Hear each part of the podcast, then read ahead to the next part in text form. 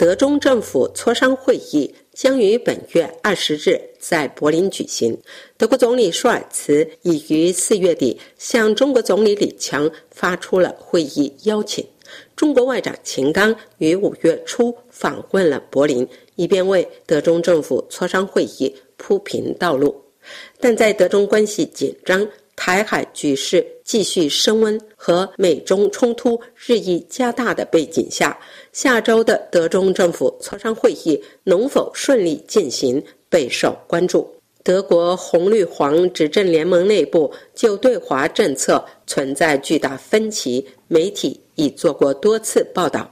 社民党籍总理舒尔茨对中国较为温和，并希望继续发展和中国的贸易往来。绿党籍外长贝尔伯克和绿党籍经济部长哈贝克则对中国持批评态度，并希望减少德国经济对中国的依赖。自民党。则对中国的台湾政策表露了不满。贝尔伯克四月中旬访华，对中国批评和敦促之多引起轰动。中国外长钱刚因此回应说：“中国不需要来自西方的说教者。”这也因此成为一句名言。秦刚五月初访问柏林时，德国多份媒体戏称秦刚是来访问说教者。虽然这一回两人还在媒体面前时有笑脸，但双方的分歧继续存在。经济部长哈贝克曾多次出手欲限制德中经济的发展，但哈贝克日前在用人方面卷入裙带关系丑闻，在经济措施方面。也经常遇到经济界的反弹，形象逐步下滑。就在德中政府磋商会议即将举行时，德国工商大会的一个代表团于本月六日到九日访问了中国，目的是要赢回新冠疫情期间损失的信任。让德中经济重又得到更多发展机会。德国电视一台、德国商报等报道说，舒尔茨总理借此机会发出信号，说中国作为一个政治空间和经济区域，对德国起着决定性的作用，这一点应该继续保持。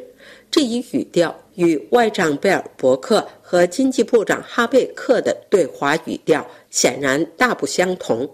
说茨总理能否将德中关系引入一个稍微平静的港湾，这是他在举行德中政府磋商会议时将面临的严峻考验。但台海局势继续升温，美中关系继续紧张，使他面临逆风。德国 NTV 电视台报道说，现在人们发现中国早已在古巴监视美国。而且美国对此也早已知情，这让人重又想起冷战的情景。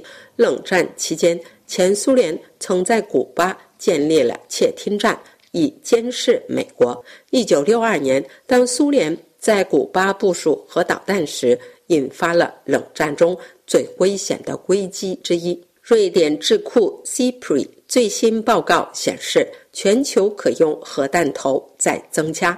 中国增加最多，风险可谓遍布世界。尽管美国一直拉拢盟友德国，希望德国在对华政策上和美国同步，但舒尔茨总理的话语和美国总统拜登的话语总是有很大区别。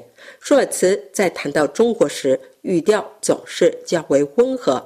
在台海局势和美中关系日益紧张的情况下，人们期待。慎重温和的舒尔茨总理能在德中政府磋商会议期间给世界动荡局势带来些许缓和。这是柏林丹兰法国国际广播电台中文部柏林飞鸿专栏节目。